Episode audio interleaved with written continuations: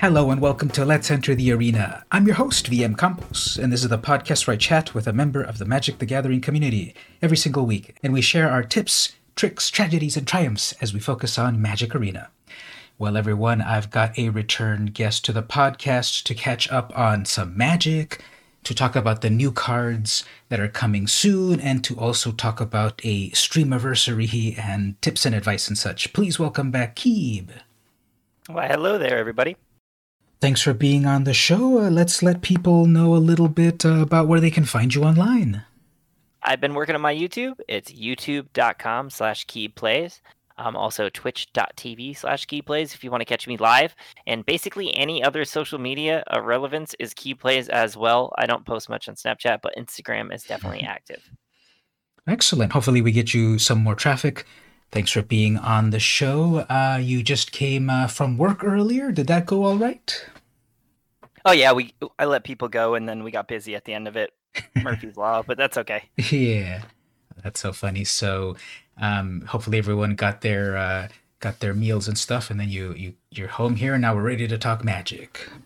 Oh yeah, I'm super excited. Let's do it. So let's catch up a little bit in terms of how has your magic life been so far in terms of what are you playing? Are you managing to catch anything in person or is it all just digital arena and such? I'm actually really excited to be able to share that. Um, I have begun to get my significant other into magic and we've actually mm-hmm. played some paper magic recently. So that has been super exciting. That is really cool. Yeah, especially when you can teach someone brand new and then uh, have they decided on like what colors they're like or what strategies or anything? Well, what I did was buy a dual deck and uh, or one of the starter, you know, dual decks that are kind of built to fight each other. Yeah. So they're just black and green uh, monocolors. Um, so she's been playing the green. I figured it would be a little easier to grasp rather than like pulling stuff back out of your graveyard because like the main, you know, the main card there is uh, I think it was anytime the creature attacks, you exile a card, and then you can play those exiles cards eventually. And yeah. I thought that'd be a little a little extra for her to figure out at first. So I thought mm. make things big, make yeah. you know trample. Like I figured those were easier um, things mm. to grasp. Uh, not that she couldn't understand the other things. I just felt like mm-hmm. if somebody was teaching me, I wouldn't want to be thrown like you know a full blue deck with counters and stuff, and then you got to know when to do it, et cetera, et cetera. The difference yeah. between instant and sorcery counters, all that kind of stuff. So like I'm just trying to trying to teach her the game, and uh, she's actually really loving it. And uh, she wins most of the time, but I have yeah. We've been playing with open hands at first, so mm-hmm.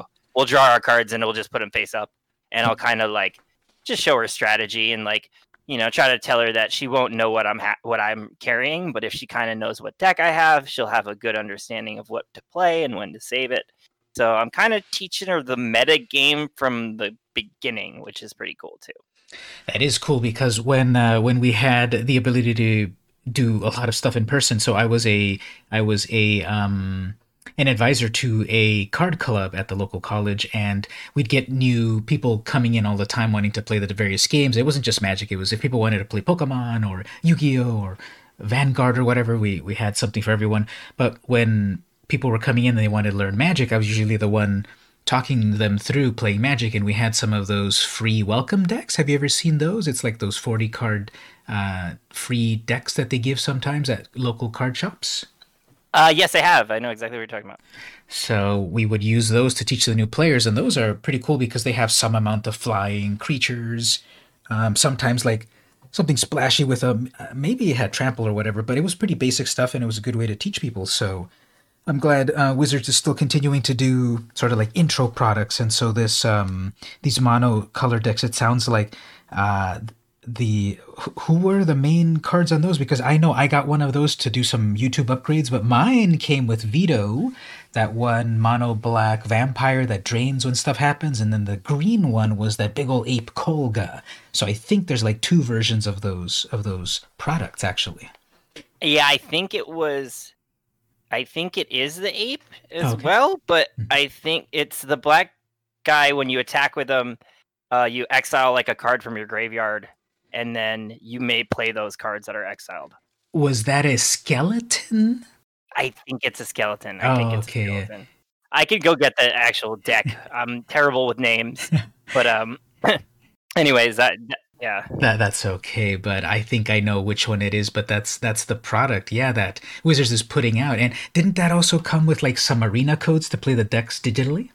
It did. So we got the digital decks and I got her uh, into playing that as well. So she also plays online a little bit, which is pretty cool. And mm-hmm. um, the real cool thing was like I didn't know how much they were going to be. It wasn't like labeled at Target for whatever reason. And then when we went to checkout, it was only like six bucks for whatever reason. So like yeah, yeah it was definitely definitely worth it. It's got two decks. They're foil. They're they're they have a cool face card. They have a digital code. It's like yeah, it is a really good way to get started playing with Magic. I wish that they would put more of those digital codes in more of the real life Magic products, but uh, what are you gonna do? Yep, uh, you know what happens.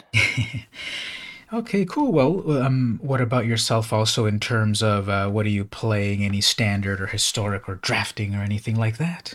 Um, I like to do the drafts on Arena because I feel like there's a lot less risk involved in like not risk, but you know, like I, mm. I just I feel like since it's digital, like I, when I draft in real life, like I'm picky about doing it, you know, and I'm like yeah. looking for the money as well as trying to make a nice deck and all that kind of stuff. Whereas I feel like in the drafts on arena like i can really just make a deck like if i'm like ooh that card's fun you know what i mean like yeah. just kind of and, and sometimes the oddball decks win you win for you because a lot of people like understand what what you really want to draft to make a good deck whereas like sometimes you can just kind of hit them with the curveball and it works in your favor yeah exactly if everyone is reading the articles or watching the videos about what's the meta, what's the current set, and what you need to look out for, well, then everyone's going to look out for it, and then everyone's going to snap it up, and everyone's going to get pieces of the of the good deck.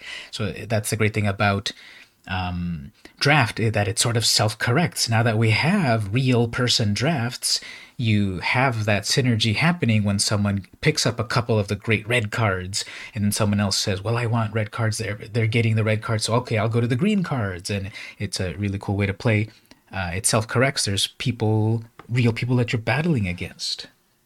Yeah i have yet to do though i have a free token um, one of the premier drafts i guess is what they're called or whatever on mm-hmm. arena it's the one where you're actually doing with players um, yeah. So so I want to do that for sure because I have a free one that I got from one of my seasonal rewards, or I forget how I got it. Yeah. But um, so I'm excited to try that out. But yeah, I've just been doing, like I said, doing the drafts. Um, and then I just do the dailies to get the coins and that kind of stuff. Which I've always said on this podcast. And then uh, recently, I've been playing around with a mill deck that I made that's actually pretty strong. It's a it's a mono. I love mill. I always talk about it. I know it's not like something that's going to actually win you tournaments and stuff, but I just love playing it because people hate it. Maybe I'm a little yeah. bit of a little bit of a sociopath in that regard, but well, you're you're in good company because I believe I remember hearing a few times that Mark Rosewater, you know, one of the big names in in Wizards of the Coast, I believe he likes Mill as well. Uh, he's been responsible for some of the best Mill cards throughout Magic's history. So you're you're in good you're in good company if you've got a big name in Magic also into Mill. I still I think I've said it once before on this podcast, but Duskmantle Guildmage was the most sleeper card in this game because you can mill for damage, which is insane. But um, anyways, yeah. So I like it, and I made like a mono blue mill deck, which actually is really powerful because you just get a bunch of like walls that go up to block any creatures, and you chump block with them. Mm-hmm. And then if you can get like you know two psychic corrosions or whatever they're called down on the board at the same time. And then so every time you draw a card, they get milled, and every time you play a blue card, they get milled. Yeah. And then that's that's kind of why I like it, and it's fun. Um, and it's won a couple times, and anybody can bring anything into those matches. So it's funny that that deck will win against. You can make these like super brutal decks, and there's no rules basically, you know. So yeah. Now, do you ever put in those persistent petitioner buddies in there to also do some turbo mill? Um, I although I understand the value of the card, I just don't like stacking more than four of any card in a deck, and I feel like it's most powerful when you make sure you draw them. You know? Yeah. So like, although you can have as many as you want, I don't know. It's just it, it's yes, it is a strong tactic, but it's just not super fun for me. So yeah. I uh, I don't I don't use them very much. Mm-hmm.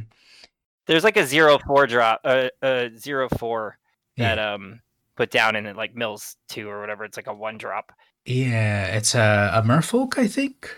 I think so. And then there's the um the adventure card that has the sorcery yeah. stacked on it that you can it's just a one drop mill and then you get a zero four creature to put on the board or whatever mm-hmm. and i'm like i find those very powerful just because you, you know yeah as they long as they can chump block yeah they do both things right they do the mill part of things and then they do the chump block so that you can extend the game and get your game plan going on exactly so do you put a ruin crab in there maybe Correct. Yeah.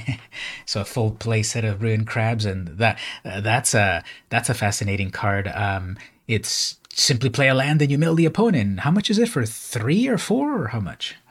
I, I like anything where you play a land. I like landfall basically. Is, mm-hmm. is. Um, three. Three. So yeah, three. That that adds up. And imagine if you've got four of them out at once. That's uh that's a whole lot of cards getting milled at once, and I'm sure with everything else you've got going on, yeah, it's a pretty pretty amazing sort of turbo mill deck. Now there was a there was a guest uh, on the podcast um, at one point where she said that, uh, yeah, I, I, hate these mill players, but then when I had her on a few months later, she's like, you know what, I just became a dirty mill player too.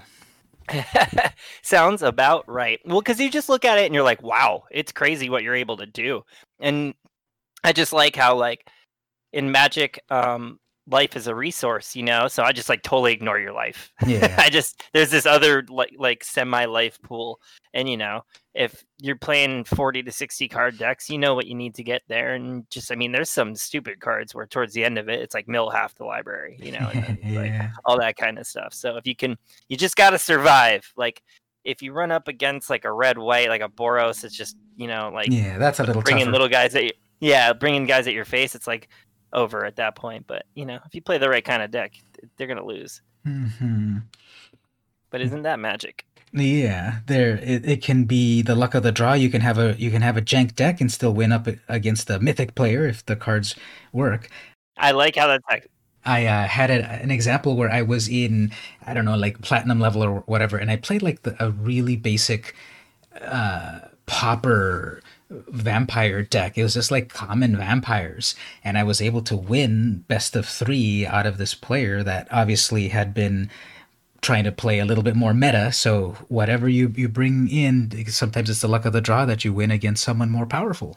Absolutely. I was going to say, I love how, like, that's still like a tournament entry deck that just says jank. You know what I mean? mm-hmm. And I love it because you know exactly where it's coming at you. And, like, it's just, it's like it's like a thorn in your side so much that you finally just lose you know like yeah. and then that's kind of where i feel like where it's at with, with that kind of deck so it's it's fun mm-hmm. yeah i've been having fun as well as for me i've been playing a little bit of everything i've been on the ladder not that much standard i guess i'm still scarred from standard of a few months ago before the bans oh yeah the, yeah yeah so i've been playing a lot of historic and I like that it's a larger card pool and you run into less of the same decks over and over in historic. So I, I, when I'm trying to play for real on the ladder, I'm usually playing historic. And I've had a lot of fun with a really, speaking of jank, I've been playing a mono white Ulamog deck in um, historic. So Ulamog is the 10 casting cost, 10 10 indestructible Eldrazi that when you summon right. it, it it when you summon it, you can exile two permanents, and obviously you're gonna exile your opponent's lands. so yep. then when it attacks, it then mill it then exiles into mill twenty cards at a time. So the big idea with that deck is, of course, it's just to ramp as hardcore as possible. And now, yep. okay, ramp in white is all about the mana rocks. So as many mana rocks in there, and then a couple of board wipes in case the opponent dares to play creatures and then I'm trying to get Little Ugin, which gets you into Big Ugin, and then Ulamog, and then when it happens, I've been there at a few times when the opponent has gotten me down to like single digit life. I summon either Big Ugin or Ulamog, and then they concede because it's that big. Yeah, they, they just well they know it's over. So yeah. it all makes sense why they've been sandbagging this whole game. Yeah, they didn't do anything, but they just put a, a two a two cost mana rock on. and they put out another one, another mana. Oh, what are they doing? And then suddenly, when I get to the eight or even six mana, and my stuff is happening, yep, they they figured it out. That's awesome so I've been playing um, the I've been playing the historic ladder a lot. I've also been playing brawl a lot. I've been enjoying enjoying that too because of the challenge of deck building there in terms of it's all singleton. you have this Brawlmander that lets you craft a deck, and I put the stipulations on myself that I love to pick a commander and really make a deck that is flavorful. For me, Brawl or Commander is really about the the flavor of it, not trying to put in like the most powerful cards, really optimizing it and trying to go into CEDH and so forth. Uh, for me, it's like this is a vampire deck, so everything's vampires. Oh, that you know, uh, Bane Baneslayer Angel is amazing, but it's not a vampire, so I don't I won't pick it. That's that's how I like to play too. And me and my buddy is like when so I lived in a house and there was like five people living at the house basically, and um, we all played Magic and we would all gather around the table and that's basically what it came down to because like we could have all like my buddy is like a pretty popular musician and he could have spent mm-hmm. like all the money he wanted to destroy us, you know. yeah. But like, what's the point in that? You know what I mean? There's no fun in that. So like, um, do you remember when they had um when they had that giant collection of the theme decks come out and it was like a giant blue box and it had like the elf deck the um hmm. the uh etc it was all the themed decks and it, was a giant collector's edition. Now i want to look it up. Um, uh what like about what year or so was that? Do you remember? This was probably like six years ago now yeah, I wasn't in Magic at that point. I had a gap between 2000 and 2017, so I missed what was going on at that point. But that sounds like a pretty cool product. Oh my god, it's absolutely insane, and I, I think he still has it. Oh my god, but it has, it has the sliver deck, the elf deck, and it's literally like 10 or 12 decks, and it's in this giant awesome thing. Mm-hmm. And it was only, it wasn't too expensive. Um, was it uh was it were those commander decks or stand or standard decks or modern or they were just standard regular decks. Oh, okay. uh standard decks or whatever. Um, 60 card. Anyway, yeah, it was oh my god. Anyways, let's move on from it, but it's uh it's it's literally a collector's edition with all the different theme decks and mm-hmm. um they weren't necessarily balanced, but we would all just be like, okay, I'm going to play the elf one this time, or you know, I'm going to play slivers, etc., etc. And um, mm-hmm so we, we we that's what we did. Like somebody made a cat deck which i know you're a big fan of cats um, and all that kind of thing. So we would just make theme decks and oh we'd made a bear deck just all the bears we could find. Mm-hmm. like basically every green bear and black bear we could possibly find. And then uh, yeah we would just do that because it would be fun. And even if the deck was inferior we would just like make up house rules you know what i mean? Mm-hmm. and and stuff like that. Just and you were usually playing those multiplayer or were those like one-on-ones Oh, there's like one on one. We did a few. We started to dabble in like commander type stuff and like multiplayer ones, but um, some of the decks in that collector's edition box were like so dominant, mm-hmm. you know, mm-hmm. um, that it was just kind of like we had to like rule out the zombie deck or whatever. Mm-hmm. You know what I mean? Because it was mm-hmm. just like you know it's not fair. Like you, I um, I'm pretty sure the elf deck was pretty unstoppable just because you got so much mana ramp and mm-hmm. like it was really fast with the mm. War and stuff like that. And those were the better Llanowars. Are you playing any any brawl decks on Arena uh, uh, recently? No, I actually only played Brawl once on Arena. Mm. I'm not gonna lie. Um, I guess maybe I'm still trying to like grasp ma- just regular Magic to begin with, sure. and um, fitting it into my gaming schedule as it is. Um, I play a lot of different games, and uh, one in particular has my attention really hard right now. So I, I actually just started playing arena again actively like the last maybe month. Yeah. Um, just because me and my girlfriend have been playing, um, uh, you know, in person and stuff. So. Well, speaking of other games that are very, very popular, might that other game you're talking about be that one with all those little space chores and stuff? Uh, well, that one, yeah, I'm a, I'm a big fan of Destiny, and that one just came out, so it is does. wow, you nailed it. Space chores. I never really thought about that. I think we're talking about different games because I'm talking about Among Us. That one. Uh, oh no! Wow, but you no. Destiny I, is also space chores. yeah, Destiny is literally space chores though, because but uh, that's well, I'm gonna say that to all my friends now when I play it. I'm like, you ready to go do some space chores? Um, but no, I haven't played Among Us yet either, though I own the game. Mm-hmm. It does seem like there is a, a big golden age um, at the moment of, of games, especially multiplayer type of games. And Among Us is the one that I, am seeing so many um, memes uh, about them and so many Magic personalities also talking about. Well, yeah, we're gonna play Magic, but tomorrow we're gonna play Among Us. So um, that that's a big one. But so how's uh, how's Destiny going? Well, Destiny's good. Uh, it just came out recently, so I'm just playing Beyond Light, which is a new one. But the game I actually was talking about was Escape from Tarkov. Oh yeah, I play that game like a, uh, like a, just put it in my veins. yeah, I've stopped by on the stream, and it's pretty pretty intense. It's so realistic, you know. I, I, I for me, it's just magic, and I on and off played a little bit of Doom recently, actually, the, the old 1993 Doom, and um, it's uh, you know let's pr- talk about the progenitors of these t- sorts of games. Doom.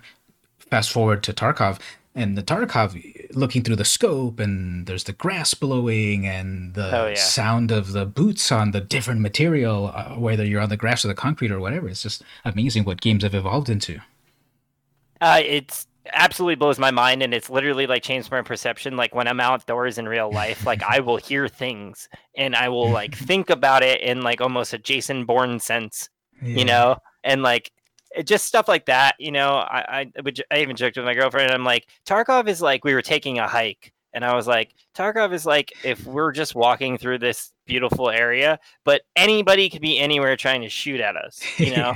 and I'm like, imagine how hard it would be to constantly scan everywhere and, you know, be on like edge. And I'm like, that's what the game's like. And that's kind of the appeal for me, you know? Not that I want that to happen to me in real life. My point is, it's just like having the hyper awareness. It's it's it's it embodies meta, and that's a big reason. And let's you know bring this back around. That's a big reason why I like Magic, and um, I think we've talked about this once before, but you know how like they have the supercomputers that can beat you in chess, et cetera, et cetera. Yeah. Well, I guess they were the same people were talking about trying to build a computer that could beat anybody in Magic the Gathering. And mm-hmm. they were basically saying that if you were to pull from like Magic's full pool of cards and like there was no like, you know, rules like standard or any of that kind of stuff, they were basically saying it'd be impossible to do because like there are just so many you know just so many different rules and different styles et cetera et cetera and they said like the, basically this supercomputer couldn't grasp the meta yeah. of of of uh of, of magic. magic. So I, I I thought that was pretty amazing.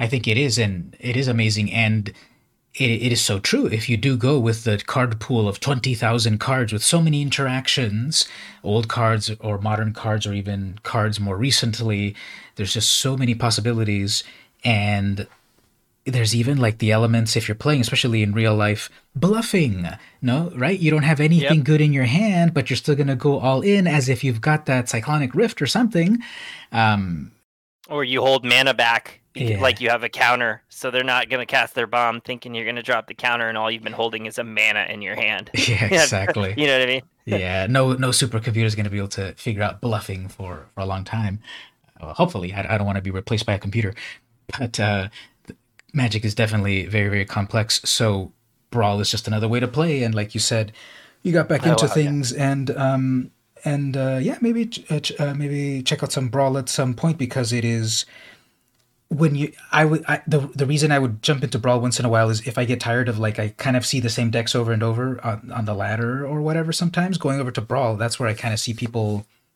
because it's not ranked. I do see people there kind of like experimenting with more weird things. I just uh, was playing earlier today, and and someone had I don't know the name of it yet, but there's this new.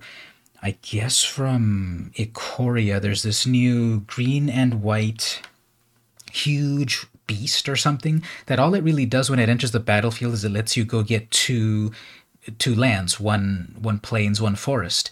So I I couldn't quite get what they were trying to do in that deck, but they had this commander. It was a four drop commander, and on turn four, okay, go get two more lands. And they never really like got into anything huge, like, well, I'm getting 20 mana, so I can bring out a big old XX 2020 creature or whatever. But whatever they were doing, they they had a plan of I'm gonna make a deck, I'm gonna put this commander, and here's my idea, here's my strategy. So that's one of the reasons I'm kind of liking uh, Brawl whenever I want to decompress from like the the rat race of the ladder. Yeah, that totally makes sense. Um, is it like explain to me brawl a little bit though? Is it like so? It's basically it's it's multiplayer. Uh, it's two player on on arena. So we just we, we have two players at the moment. Hopefully one okay. day it'll be four player. But if you play it in real life, yeah, it's four player. It's kind of like Commander. It's just uh, it's sixty cards instead of hundred cards. It's singleton, mm-hmm. so one of each. Um, on a two player brawl, you start with 25 life instead of 20 life. On a four player, you start with 30 life. There is um, legendary creatures as the commander, or planeswalkers as the commander.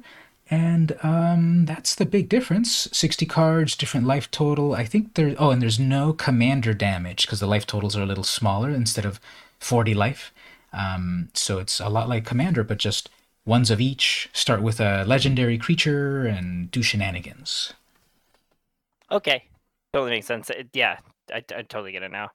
Yeah. Oh, any final thoughts on like your current magic? Uh, what magic is for you at the moment?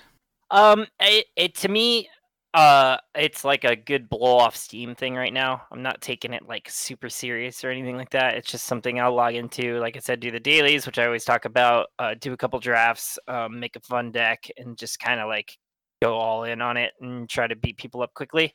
um, but uh, yeah, I mean, it's a game I'll always play. I played since literally fifth grade when I was given cards, and it's something that will always come back into my life no matter what I do. And and, and it's basically on that wave again where it's coming back into my life right now. So I'm excited yeah. to uh, do it. That's the thing that it seems like whether it's a short amount of time or a long am- amount of time, you may have left magic, but math- magic hasn't left you because it's still there and you can always come back to it. And now that it's digital, it's even there. Free download, just fire up your account and you're ready to play again. So let's uh, talk about some new cards that are out that actually are not on Arena, but uh, even though the show is a focus on Arena, it's still all about Magic. So there's a brand new set coming very soon as of this podcast. All of the cards have been revealed. We've got Commander Legends. So this is a brand new set with like literally like 300 cards that are some are reprints, some are new, and it's just a big love letter to Commander this year. Apparently, Wizards is, is decreeing it the year of Commander. So, so many new Commander uh, centered cards. There's a whole commander set. There's some commander pre precons that are coming out that have come out that will come out. So it's all commander all the time. So that's some of the uh, some cards. So that's the new set that's coming out soon. Um, you you picked a, a few cards to, to talk about. You want to talk about the first one that that caught your eye? So yeah, I kind of went. Uh, I looked at the link you showed me, and I kind of went like uh, from the bottom up. I don't know why I did that. It's kind of weird but um, I was looking at, and it kind of made me start with a couple artifacts. And though they might not be the most powerful, and I get it's like a commander um, base set, and I'm not like super familiar with commander, so um, I don't think um I, I didn't pick cards that I knew would be great for the set. I just kind of picked cards that I thought were super interesting, and I like yeah. how they play. Mm-hmm. So um, one of them is called Universal Solvent. It's an mm. artifact. It's actually only a one drop, uh, but then you pay seven, tap the artifact, and destroy target permanent. And that's all it says, and it's a common. And I know, um, you know, everybody loves the rares and everything, but I just feel like you know at that point you're probably going to have seven mana that you can burn. Um, if you don't have cards you can play, you can literally just start pinging things across the board. I thought that would be a really fun, uh, fun card to play, and it's kind of interesting because the card art is like like a rogue agent dropping like little drips of something into like something that's turning it into a smoke. And yeah. I thought that was just kind of, I really like the whole vibe of the card. And it said a few drops of this and the trickiest problems simply melt away. uh, so I, I, thought it was a fun card. Again, I don't know how powerful it would be. It's common, but I just think like if you can just literally destroy target permanent, which is a very, very broad word in magic. And I love when it says permanent because it's just like kill anything. Yeah. I like that pick. Actually, it um I have used it in in real life. That one was a was has previously been printed. I'm I'm looking it up here. It was in Kaladesh, which that's c- coming to Arena. Actually, it just debuted today as we record this. But uh, Kaladesh was the um, artifact set from a few years ago, so first printed there. So very interesting card, right? It's a one mana artifact, but then seven to destroy, as you said, a permanent. So people forget permanents include lands as well. So you can do the meanest thing in Magic. You know, let's let's rank the meanest things. Number one, destroying lands. Number two, mill. What what else do you think is the meanest? Counterspells. Number three, right? Yeah, which is why I like red because red has a lot of land destruction, and I always thought that was a very interesting concept because like how awful, like even though usually land destruction has a high cost, so you can't play it till later. Like how mean is it, especially if somebody's like you know mana starved to just start, to, you know. Well, now you mm. have two mana, and we're at like turn twenty, so good luck with that. Yeah. And it's interesting to think about the evolution of um, of land destruction because back when I played in the late '90s, there was a card called Sinkhole, which was a black sorcery. I think I don't think it was an instant, but it was a sorcery. Two black mana, destroy target land. The end, and it was in black. So. Yeah. That was pretty epic. And there was also, of course, good old Strip Mine, which is a land that you could then destroy, yep. tap itself to destroy any land. Nowadays, they make it more fair with like destroy your land, but then you get a land back and they destroy non basic land and all of that. It's way too nice. Back in the day, it was two black mana, destroy your land, or strip mine, destroy your land. So, yeah, good luck with that, bud. yeah. So, universal solvent. I like it. I've used it in, in real life. And uh, yeah, very cool art on that as well. So, one of the ones that I picked, I, I did go. Am I being am I being too obvious? I did pick some cats for this uh, uh, this conversation, and the one that I went with was um, so after Dominaria, Magic started to incorporate more le- uh, uncommon legendaries. So this is an uncommon legendary cat. Oh wow! Let me send it over here to you, just so you can check it out as well. This is Falthis Shadow Familiar. This wins my pick for many reasons. One is that art is like hilarious and amazing. It's like some weird nightmare demonic cat, like thin and emaciated with huge ears and glowing purple eyes. So I love it. And then the name, Falthis, Shadow Familiar. That's amazing. And then the type line is a nightmare cat. Okay, so what does it do? It's a 2 2. Um, commanders you control have menace and death touch. So again, it's not like over the top powerful. People love the rares, the and the mythics and all of that, but this is a fun kind of card to also do some sort of shenanigans with, giving your commander's death touch because it can partner. So partner is um, the ability to play two commanders um, as long as they each have partner. So you can have this cat plus something else, and you've got like like maybe your big, strong, tough-looking commander, and then you've got this like little cat. But then it's also pretty cool because it's a nightmare cat giving everything menace and death touch. Your commanders, that is. I was actually going to ask you about partner because um, that was one of the questions I had for you. Like, and I mean, it totally makes sense, but yeah. So it just means you have two commanders, and you can just you can choose which one you want to play. Essentially, they're both hanging out in the command zone, actually. And if you've got the mana for it, yeah, and if you've got the mana for it, you can play them both out at, at the same time or whatever. But they both have to have partners, so you can't. Um, actually, wait a minute. Uh, partner, you have you can have two commanders if they if both have, yes exactly. So they both need partner. You can't combine this with any other run of the mill legendary card. So they've got they've, they've both got to have partner and then you get two commanders at once. I absolutely love the art and i knew you were going to pick a cat. So actually actually if we can I, I i picked out a cat card for you as well. All right go for it. Um scrounging bandar. It is actually a cat monkey which I thought was uh, it, it's one colorless and one green. And uh, Scrounging Bandar enters the battlefield with two plus one plus one. At the beginning of your upkeep, you could move any number of plus one plus one onto another creature. I'm gonna send you.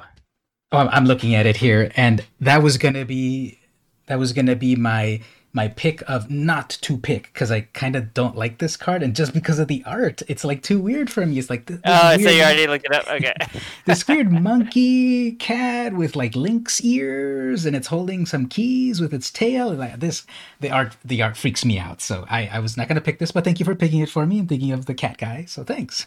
I, I had to. I and I purposely picked the weirdest one I could possibly find because.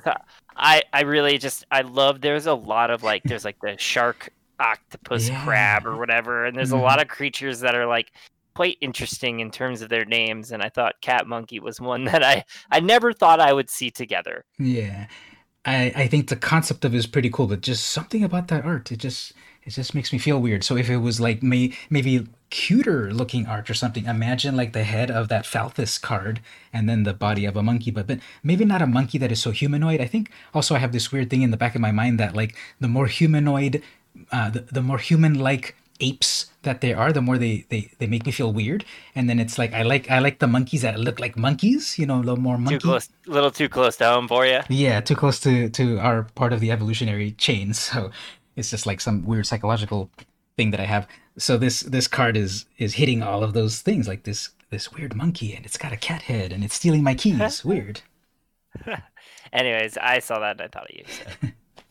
yeah. So uh, if I'm playing that Falthis card plus with a green commander, then the Scrounging Bandar could be part of the squad because you know cats plus cats. So that's the type of deck I tried to build.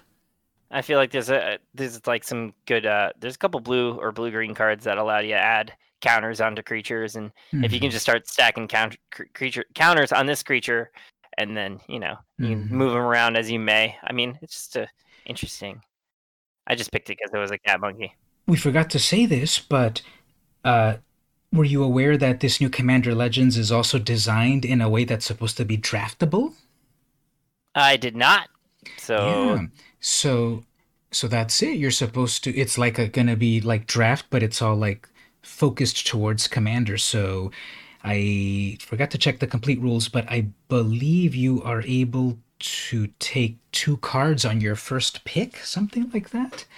Um, and so it is, you're supposed to build a commander deck in draft out of this new product. You're supposed to do a 60 card deck out of it. You know how you do regular draft and you make yeah. a 40 card deck instead of a standard 60? Well, this is a commander deck that you do out of this product. And a couple of other changes are also it's not limited to one of each like regular commander because then that's too much of a stipulation.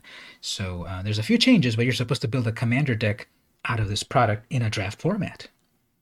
It makes sense because you know they make a lot of their money off selling boxes, right? Mm-hmm. Like even me and my friend, like on a Friday night, we would be like hanging out and be like, "You guys want to throw it out on a box?" You know what I mean? Yeah. And mm-hmm. everybody put like twenty dollars and we just do a draft or whatever. Like I feel like, and then when I would go to the shops, I would see you know groups doing that two, three times a night. Yeah. You know, to buy two, three, four boxes.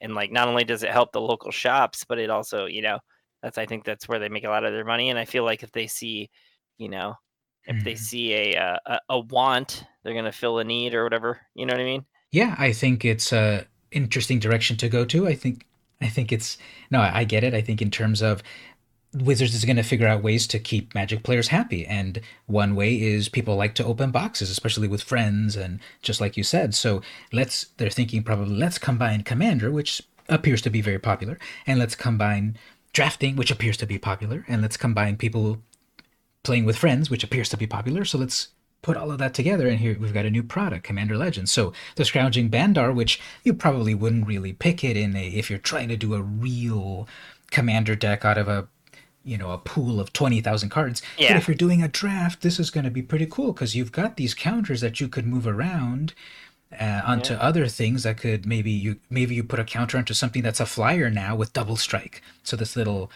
you know cat monkey doesn't need that counter anymore. It's getting chump block on the on the ground. So pass one or two of those counters to your flyer or your evasive creature. And what you can do is just move both of those plus one plus one counters off of it and kill it off because you hate the picture anyways. yes, that's gonna be my that's gonna be my strategy. It's gonna its only purpose in life is to die. that's, too, awesome, that's, that's, awesome. that's, too dark, but yes. so, I, I totally get what you're saying. All right, so um, I actually had another artifact I was going to talk about, yeah. which kind of ties into the Universal Solvent. Um, it's called Niven Niral's disc. I might have pronounced that wrong, but uh, it's also an artifact. It's actually a four drop, and you pay one, tap, and destroy all artifacts, creatures, and enchantments. Yeah, you might have pronounced it a little off, but so has everyone else for the last 25 years because this card actually has been around. Let me look at it here. I believe it. All the way back since since uh, oh this has been around since alpha apparently. So that's tw- that's 1993 wow. this card's been i thought it was like a little later than that but yeah this card's been around since a long time. Now uh, the the thing about it is that i pronounce i pronounce it Nevinyrral which who knows if that's there right. but it's an anagram for the author larry niven. Oh i see it. Okay and so, as soon as you say that, that so sense. people, so so people just call it Larry Niven's disc or Larry's disc because who can pronounce it Nevinyrral or however you pronounce it. But yeah, got it. That's a that's a really cool um, artifact. That's uh, again I'm just like I picked that one. Just like Universal Solvent, yeah. It's this is a literal like reset button. If things aren't going my way, it's like ah, let's start all over. Uh, there go your artifact creatures and enchantments. Let's let's let's keep going. Yeah, but there go mine as well, yeah. as well as this disc. Mm-hmm. it's not in this set, but there is that one I uh, Teferi's Protection uh, white instant card that phases out all your stuff. So I guess what you could do is Nevinyrral's disc, uh, tap it to start to destroy things, and then give all of your things indestructible with uh, Teferi's Protection, and then you save your stuff. But that's too mean. Okay, yeah, I, that, I just I when I looked at it, I was like, that's really strong. Mm-hmm. I like the art on that. Unnecessary, My, unnecessary. Yeah, the art as well. Like the um, the art that goes out past the borders is pretty cool as well. It's like everything's collapsing upon itself, and they have so much power in their hand. And this is, yeah, an example of a classic card that's been around 25 years, where it's a four casting cost, but its ability is just one one more generic mana, although it does have the safety of coming in tapped. So this is a rare card, and um, the ultimate reset button. Okay. Pretty much, yeah. Do you find yourself going maybe towards some of these like weirder cards that really mess with your opponent? I know you said you like mill, which is a great way to mess with the opponent, but what about other other things throughout your magic history? Do you like messing with the opponent? Uh yeah, I think it's fun. Um I just like I said, I guess throwing curveballs at my opponent is fun to me. Yeah. Especially when people like get so serious and stuff about the game or whatever. So when you kind of can I guess maybe bring them out of their shell, showing them a different style of game. Um, mm-hmm. I think it's great. Now, I also think a lot of the time you get stomped because meta's meta for a reason, um, yeah. and I understand it. But you know, if you can, if you can, if you can catch them, catch them looking, it's always fun. yeah, go out of the beaten path of the usual. So that that's fun to jazz it up Well, my next uh, card here, let me pass it over there, is a totally. It was my next card for you. Go ahead. Totally swole cat commander over here, Prava of the Steel Legion. Like, I hope to have abs like that one day. Um, but I guess I have to do a lot of crunches. So this is uh, one white, two generic, legendary creature, cat soldier. This is another one of these uncommons. Like I mentioned a moment ago, the other cat I picked, Wizards has gone in uh, on another set of uncommon legendaries. Legendaries have pretty much always been rare or mythic because they're like so legendary. But then with Dominaria, they shifted a little bit to put uncommon legendaries and they brought some of that back for this set. So here we have the uncommon. Mm-hmm. Didn't they? I'm sorry, I didn't mean to cut you off. Didn't they do uncommon um, planeswalkers as well uh, in uh, War of the Spark? Was it? Yeah, yeah, exactly. They took that type of card, which was originally, I think, always mythic, and then they put it to all levels. Here's a mythic, a rare, or uncommon planeswalker. So, what do you think in general about that? About taking these cards that were originally at such a high rarity because they were so powerful, and then like making them also into rares and uncommons? I think I'm fine with that. I feel like the loyalty um, counters that came with them uh, corresponded to their worth, if that makes sense. Mm-hmm. Also, um, a lot of the ones that were uncommon only had like you know what I mean, one static ability and one pay ability, and yeah. then you would either have to have a creative way to give loyal loyalty counters back to them, or they die pretty quickly. Mm-hmm. So I think they did a good job balancing it personally. I read a lot of um, Mark Rosewater's articles or listen to his podcast, and he's talked about that. That when they were trying to figure out, well, we usually put two or three, maybe four planeswalkers in a set, and here we were going to go with all thirty, whatever of them. We had to figure out what we needed to do so that we didn't completely break everything. And through a lot of collaboration, they figured out, okay, the like just like you said, static abilities and only pay abilities so that they don't get out of hand and you have to do other ways to give them loyalty abilities. So I, I there's just so many big brains working at the company to figure out all of these various play patterns and keep adding to and iterating and improving and changing this game that's been around 27 years. If not, they ban it. that's uh, that's the that's the uh, Nevinyrral's disc approach then. C- correct. And, you know, I mean, nothing's ever going to be perfect and they're yeah. never going to get it right. But, uh, you know, I figure the people that make the game know it the best for the most part. And yeah. if their internal play testing shows that this is really good or this isn't or whatever, they're going to fix it. And mm. uh, mm-hmm. I think they did a good job with it. Um, there were a couple cards that came out of War of the Spark, War of the Spark that were, um, you know, a little OP. But other than mm-hmm. that, I mm-hmm. think they did a really good job of like containing it. I have a I have a, a fondness for that set because that was when I think when they went into this new age of magic in terms of remember the trailer everyone loved that trailer. I do. We actually um, recorded a podcast right around the time together um, when that came out. So we had like a whole reaction and all that, and it was uh, awesome. I really, really, really enjoyed it, and I, I continue to enjoy what they're doing. Yeah, so that was that was kind of like a new turning point, a cool trailer to get your attention, planeswalkers at different levels, um, just uh, oh, and then the like epic story of uh, Bolas is wrecking everything. So um, that's kind of hard to believe that that was already back in uh, 2018, April 2018, I believe. Sound about right? Yeah, it does, and um, it kind of just like brings it back around to um, here where you have this uncommon legendary creature cat soldier that's pretty strong. Yeah, I like it that it's uh, so it's it says as long as it's your turn, creature tokens you control get plus one plus four. So even your like lowly, let's say you made a bunch of plant tokens with this with that recent card Phylath, um, which are zero one plants, and let's say you've got Prava out, so those zero one plants are now two fives and they're not walls, so they could be attacking, and you're you're overrunning your opponent with weeds. Whatever uh, tokens you have, these tokens are huge, and it's sort of like a static ability, kind of. Now it does then have a um, an activated ability without a tap, so as long as you've got the mana for this, you can do it over and over. Basically, you pay four, and you create a one-one soldier creature token. Now, I do have to call out Wizards of the Coast. I hope someone gets hot fired for this. Why are they not cat soldier creature tokens. They're human soldier creature tokens. Uh, yeah, there's even enough room uh, for the text on the card, so it's not like you could say that they ran out of room for text. So yeah, yeah, yeah. So um, I'll I'll just draw little cat ears because uh, I'm looking also at the uh, at the actual official token, and it's a you know pretty cool looking guy, and he's a soldier token and such. But I'll just draw little cat ears so I can pretend that Prava actually made cat soldier creatures.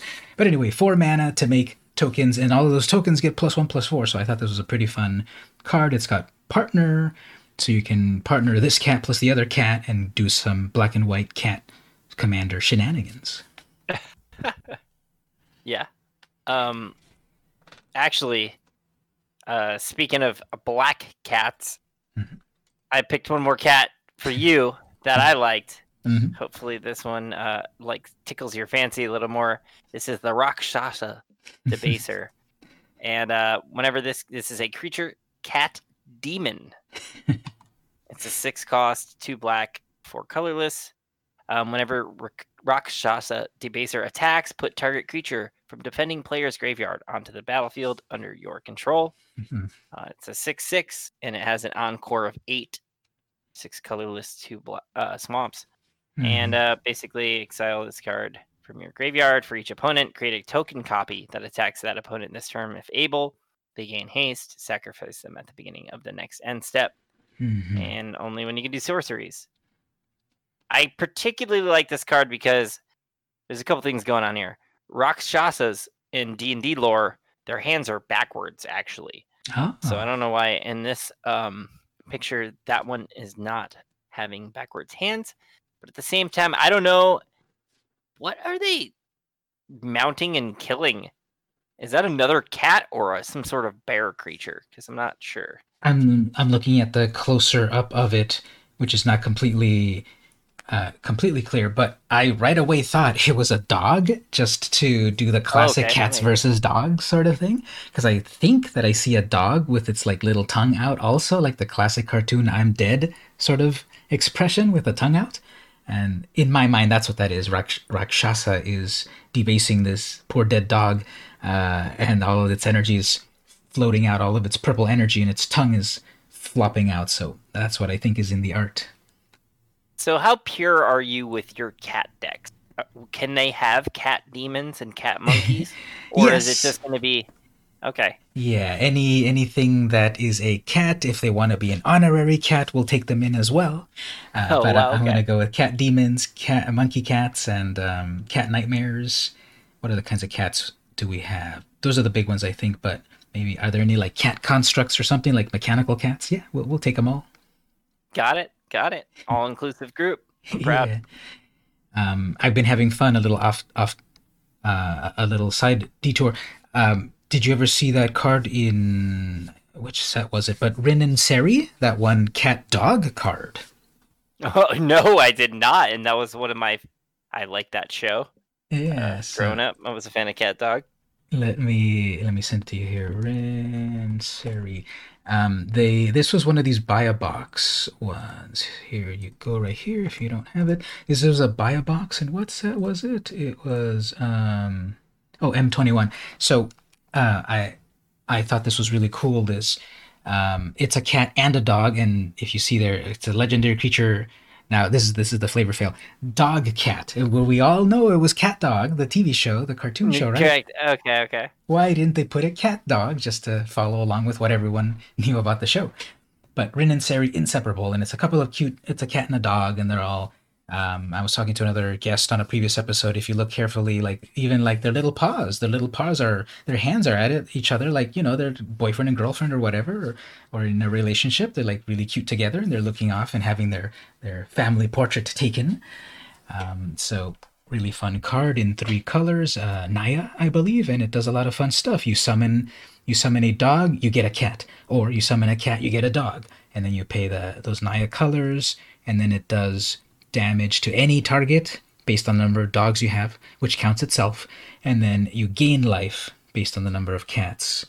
So I've made a brawl deck out of that, and on that one it's the cats plus the dogs deck. That's awesome. And it's a really fun, fun fun flavored card, isn't it? Yeah, absolutely. I like it.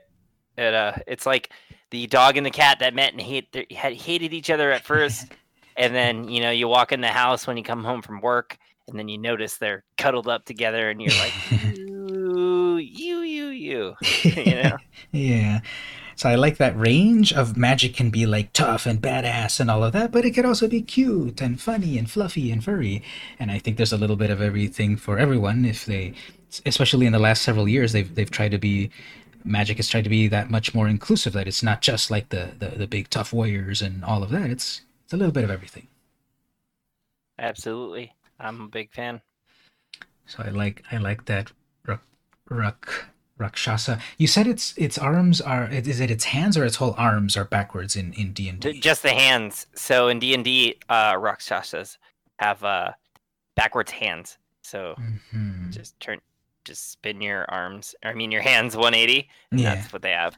I don't know. My buddy always told me that um, when we played D and D together, mm-hmm. and it mm-hmm. was kind of like a bad fate Ah, okay. For for for whoever that happened to.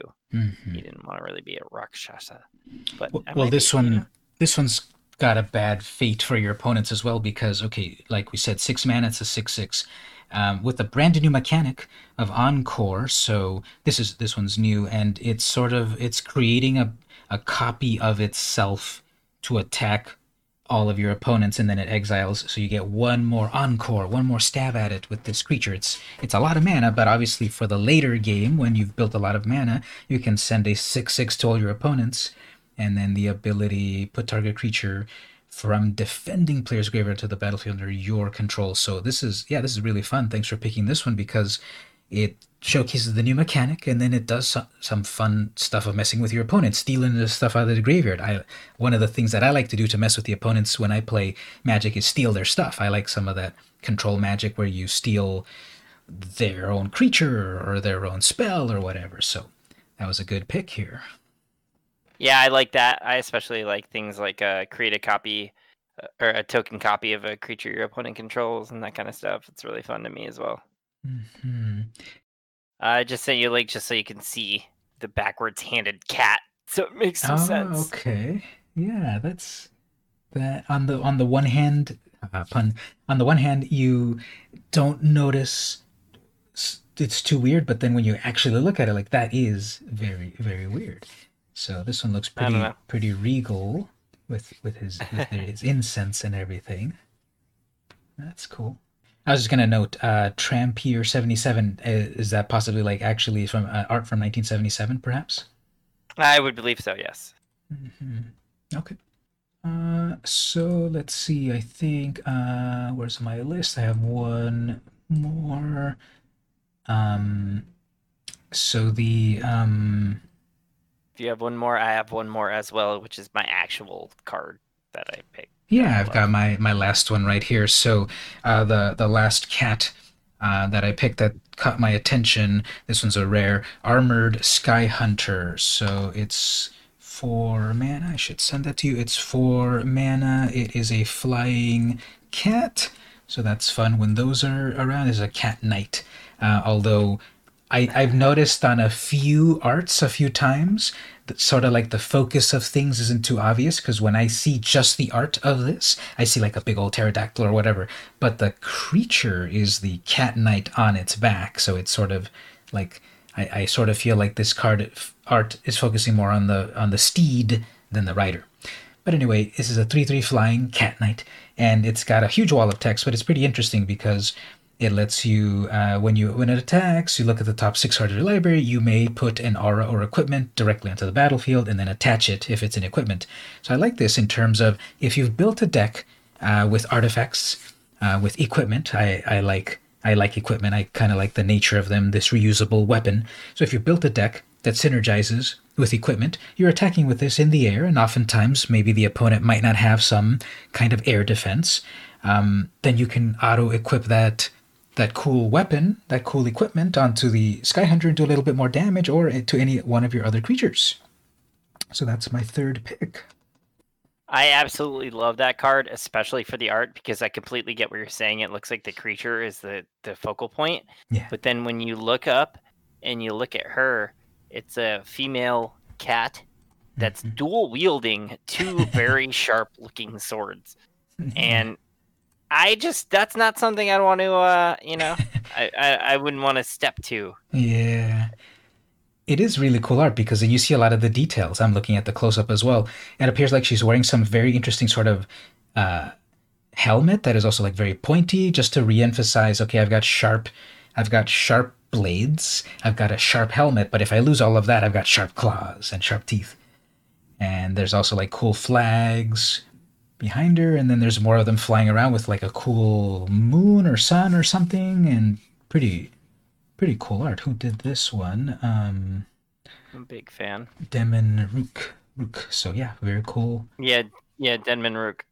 Mm-hmm. All right, so I have for you the card that I was most interested in easily when I saw this, and mm. then I had a few questions about. So I'm going to send it to you right now. And that card is Yuriko, the sh- Tiger's Shadow. Mm-hmm. And it's a legendary creature, human ninja. Mm-hmm. It has Commander Ninjutsu. Pay one blue, one black. Um, return an unblocked attacker you control to hand. Put this card onto the battlefield from your hand or the command zone tapped and attacking. Mm-hmm. So, whenever a ninja you control deals combat damage to a player, reveal the top card of your library and put that card in your hand. Each opponent loses life equal to that card's converted mana cost. Mm-hmm. Now we've talked about in the past, like my favorite set is Kamigawa and all the ninjas and the yeah. samurais, and I really loved everything about that. Here's a couple problems I have with this card. One, there is literally not another ninja in this whole set. I looked through all the cards. So are you required to run older cards? You know what I mean? No, it should be fine because if we look at the flavor or the reminder text, it says return an unblocked attacking attacker you control. So it it doesn't seem to rely on ninja. We were just used to in Kamigawa that there were so many ninja. We were used to that. Okay, I attack with a ninja. I'm gonna ninjutsu out another creature onto it. Mm-hmm. But because there aren't any ninja in Commander Legends, and it's not in that reminder text, it is not dependent on a ninja to do her trick. Okay. That being said, then would I be able to put other ninjas in this deck, even though they're not in this set? If you're doing the draft, or uh, the, if you're drafting Commander Legends, no, because it w- there aren't any cards yeah. to draft. But if you're if you're playing any other format besides drafting Commander Legends, then yes, you should be able to. Gotcha. Okay, that that was that was my question because, and then does using the Commander Ninjutsu count? I guess as putting like spending the mana to play your commander. Does that make sense? So don't you need to pay more each time you you play your commander? No, because this is a replacement effect. Um, the regular casting cost on the top right corner, that's what we use to then add the commander text to. But this is replacing the effect of the of the um, main casting cost. So you would be able to ninjutsu it in, but see, it's mm-hmm. it's sort of de- defeats itself in that okay, in original Kamigawa, you you don't know are they gonna ninjutsu in another ninja? If you've got this in the command zone, people know it's in the command zone, and they know you can pay that too if something goes in unblocked. So it's sort of like not as sneaky as she could be because you see her in the command zone. So you're not adding the extra two commander tax every time you pay the commander ninjutsu because you're paying an alternate cost. Got it. So I so the takeaway from that is okay. And it also notice what it's saying. Technically, okay, it says Commander Ninjutsu, one one blue one black. In parentheses, it fully spells out, which means one blue one black, comma return an unblocked attacker. So the casting cost that you're paying for is a blue and a black and a return a creature. It's technically not looking at or caring at that you're paying the casting cost of Yuriko from her main casting cost. The casting cost is one blue, one black, yep. return a creature. So that never cares about the commander tax. That's what I thought, and I thought that was like a bonus to the card. But then I, I kind of see the drawback in the and you know the thing that people can read what you're doing essentially. So yeah. But oh. then there's the RNG of like what your card is, you know, on yeah. the top card of your library because that can actually be pretty significant, especially if you're running a bomb, a couple bombs in there, you know, something like a, you know, high casting cost. Yeah, um, exactly. Um, it can actually be a one three that puts down, you know, seven to ten damage depending on what's next. And it also depends on what kind of game you're playing. If it's a one on one, well, there's there's less trickiness you could do. But if you're playing a four player game, well, just attack the person that is that has no blockers, and then you'll get you'll get you'll get that trigger. Mm-hmm. So I guess my excitement was just seeing another ninja in the deck, you know, yeah. and uh, especially a new one.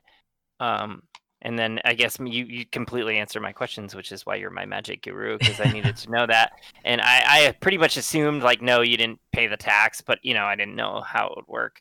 And then um, I knew I, I assumed you didn't need to have another ninja, and I it said unblacked attacker. I understand that, but like I was thinking, well, if you're not playing this particular set and you're just playing in general, like can I just stack ninjas into my deck, and then mm-hmm. whenever a ninja, you know what I mean? Like so, any other ninja I have just attacks, then I'm able to do that as well. Well, that would be very strong.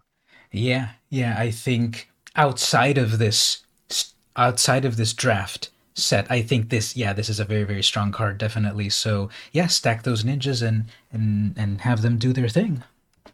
it's just funny because I have. Um, I went to a, a, special specialty shop around me and I bought like a Kamigawa set and it's just like a 40 card set and there's like a, only one decent ninja in the whole set but like hmm. I'm just thinking how fun it would be to be able to play that because then I can just like sneak in all these other cards and yeah. just you know have fun as we were talking about earlier rather yeah. than being meta. Yeah, exactly. Well, that's interesting. To, uh, do you want to tell me a little bit about that? You got? Did you do that recently or at some point? When did you get that? Um, not too long ago. And give me two seconds. I actually have the set right here. Hold on. Oh, sure. So it is a has a cute little deck box. It came with cardboard deck box. Uh, it's just says Magic Gathering expert level, and then it says Betrayers of Kamigawa Ninjutsu. Um, I spent a bit of money. It's not like it was a really expensive set. I just thought it was really cool and I wanted it because I love ninjas and samurais and that kind of stuff. Um, you know, it's got the whole insert with how to play a ninjutsu deck, etc., etc. Hmm. and then I believe the cards that people liked were Ninja, Ninja of the Deep Hours. Hmm. Um, again, as ninjutsu, unblock attacker. So again, it never needed ninjas. I don't know why I thought that. Um, and then this one says whenever it deals combat damage to a player, you may draw a card, which can be awesome, yeah. of course. And then um, as I'm just going through here, there's just so many different ninjas. Um, whenever Mistblade, Shinobi deals combat damage to a player, you may return target creature that player controls to its hand, which is kind of nice. Um, and there's more of them than one in the set. Um, then again, another ninjas of the deep hours. Here we go. Walker of Secret Ways.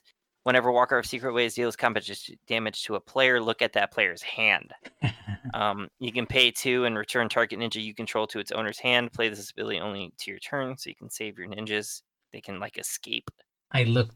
I looked up that card in uh, the the site, and that art is really cool. I like her pose and like the colors, and then the I don't know if those are. I guess those are like painted trees back there, and and I, I, I just love how this one is looking. Um, Scott Fischer is the artist, so cool classic art. And what I do notice now is there are a couple creatures in here like Moonfolk that are now in this same commander set we've been talking about. They brought Moonfolk back for that too. So hmm. it kind of I feel like they are like there's like shades of Kamigawa coming back. Um but I don't know. I feel like maybe maybe in the future there'll be a full Kamigawa set again and they'll go back to this.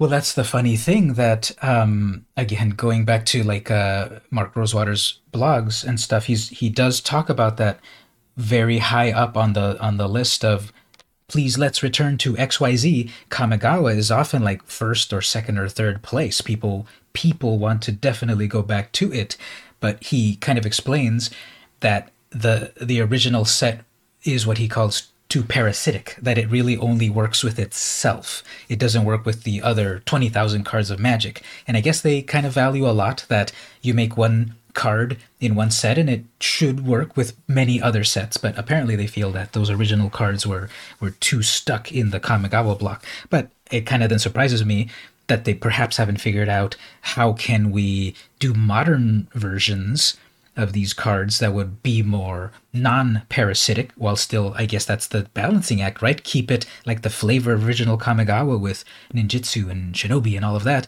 and make it open enough so that it works throughout the history of magic. Yeah that's actually really interesting because i'm staring right now at one of the first like uh flip cards that has two sides on it. Yeah. Or not two sides but uh top and bottom. look at it one yeah exactly. So student of the elements and or Tobita Master of Winds, and it's either um, Student of Elements has flying. When it when it has flying, flip it, and then creatures you control have flying. So you have to assign flying to it somehow to make that happen. But I thought that was interesting that so early was one of those cards that you can flip. You know. Yeah, that's exactly that's their first foray into trying to make flip cards where it was the top and bottom and I, and I do remember him saying that the those were very hard to read because obviously they are correct on either way you look at them but there is one correct way about them where the artist's name is at and the Kami, they had to move the Kamigawa logo down to the bottom right instead of in the center like we'd be used to it, right? So there was like visually a lot of confusion about this card looks way too confusing. But I thought it, I'm looking at it right now, and it, it's interesting where they try to also in the art they have the feather, they have the wing in between that is separating the mm-hmm. top part with the upside down part, and uh, you can actually click here to flip it, so I can see. Oh, it's like a little yeah, it's the same guy, and he's like got a lot of hair, I guess, and flying. So yeah, Kamigawa. I don't doubt they'll come back to it, but I have the best card in the set right here in my hand. It took me a second to look for it. Yes. It's Higure, the Still Wind. And it's a legendary creature, human ninja, ninjutsu, uh, two colorless, two blue. Uh, same deal. Mm-hmm. Whenever Higure deals combat damage to a player, you may search your library for another ninja card, reveal it, and put it into your hand. If you mm-hmm. do, shuffle your library. And then pay two colorless, target target ninja is unblockable this turn. Mm-hmm. So you would use that, you know, with like a ninja of the deep hours, so you can draw cards, etc., etc. And you know, I totally get what this deck's trying to do. I feel like you need a couple more copies of Higure and etc., etc., because it only comes with one. Yeah. And um, so it was a, a little kind of a little rough, but on a whole, I really like the set. The art is incredible. The mana is crazy. You know, it's got that Asian vibe, etc., etc. Yeah. Um, and I, I just I really enjoyed it, and you know, I'm staring at them in my hand, and, and I donated most of my old Magic cards from like the th- because I talked to you about a bunch about how like I got really got back into Magic with like Theros and Journey into Nyx and that kind of stuff, mm-hmm. and um, I bought like so many boxes at that point that I donated a lot of those cards. But this yeah. is one of the things that I bought from the specialty shop, and uh, I've kept the whole time. So That's and cool. it's not very expensive or anything. It's just cool to me, you know. Well, that's a lot of the things that we enjoy is nostalgia. So you're looking back at these cards that you first played with years and years ago, right? What are the first? What are the copyrights on those? 2005. So uh, that was 15 yeah. years ago. That that was that was you know a, a half a lifetime away. So we have the uh, the the film of nostalgia on our lives, and you must have had good feelings about these cards and how interesting they were, and the art, and playing with friends. And it's good to kind of hold on to it to get a, a piece of it again later, all, all of this all of this time later. Yeah, absolutely. I mean, even speaking of Commander, the one Commander set I have, do you remember when they sold those big Commander boxes and they came with yeah. a giant card? Mm-hmm. Yeah, I have the uh, Evasive Maneuvers set uh, still to this day and completely sleeved, like barely played. And uh, it's actually retained some value at this point, but I have the giant foil card still. Yeah. Got Derev- Derevi, Empyrial Tactician, Roon of the Hidden Realm, and Rubinia Soul Singer mm-hmm. are the mm-hmm. three giant cards. But uh, those are the couple things that I've retained over my Magic career, as it were. And uh, just because they're cool. This one actually retains a little value. The Betrayers is just for coolness. Yeah. Well, that's cool. Um, again, magic evolving over time, and still, we might leave magic, but magic's always there if we ever want to come back. So, I actually uh, have questions for you on a couple cards while I was looking and researching up for this set. I saw a couple cards that kind of had me, you know, pose a couple questions in my brain. Yes. So, one is Horizon Stone. It's a five drop artifact it says if you would lose unspent mana, that mana becomes colorless instead. Now, am I dumb, or do you just get to stack mana for your pocket if you have that card out, or do you lose it at the end of your turn, like you normally Let's would? see. Let me look at it also here. If you would lose unspent mana, Hmm, it does not seem to say that it goes away at the end of the turn. I would think that it would explicitly say that it would go away. So a normal game of Magic, we're automatically going through the various steps of our turn. There's untap, upkeep, draw. So if let's say I tap a mana rock in my um, upkeep phase, um, my upkeep phase ends, untap, upkeep, draw. Okay, I go to the draw phase. I didn't spend my mana in my upkeep phase. It, it goes away. It went to my next phase. So this lets you keep it through all of your phases. If you tapped all your mana in your upkeep step or upkeep phase, you keep it through the rest of your turn. Now, it is a good question. Do you keep it when your turn ends? I would assume yes, because again, it doesn't explicitly. The normal rules is that when the when the when you get to your end phase of your turn, at the end of every phase, your mana goes away. This is subverting the normal rules of magic. If you would lose unspent mana, and you lose mana at the end of every one of your phases, that mana becomes colorless. So it does seem like you can keep stacking mana, pocketing it, turn phase after phase, turn after turn. Cool. That's what I thought. I mean, I know Magic is a very literal game, and I feel like that is kind of ambiguous, but at the same time, I just feel like you just get a bunch of colorless for your pocket, and yeah. uh, you can use it on whatever you, you know requires yeah. colorless. So yeah, exactly. That, that's the stipulation. It stays as colorless. Now, I'm sure it's uh, they haven't re- since the set has not released yet. They haven't released the official rules document and I like looking at these once in a while but I don't know if you've seen these are like literally like hundreds of pages that they release every time that a new set comes out which has like the exact hardcore rules of like every card and you would think even like simple stuff they wouldn't need extra rules but it's such a complex game. So I don't doubt when this set officially reveals is going to be you know a thousand page document that explains everything and this one I'm sure it's going to say no, your your mana doesn't run out as as your turn runs out because of XYZ rule 7528 or whatever. Yeah, I've actually seen that on a couple different cards, I believe, especially on like uh, Arena. I think I've seen people like have mana persist through turns. So yeah. Mm-hmm.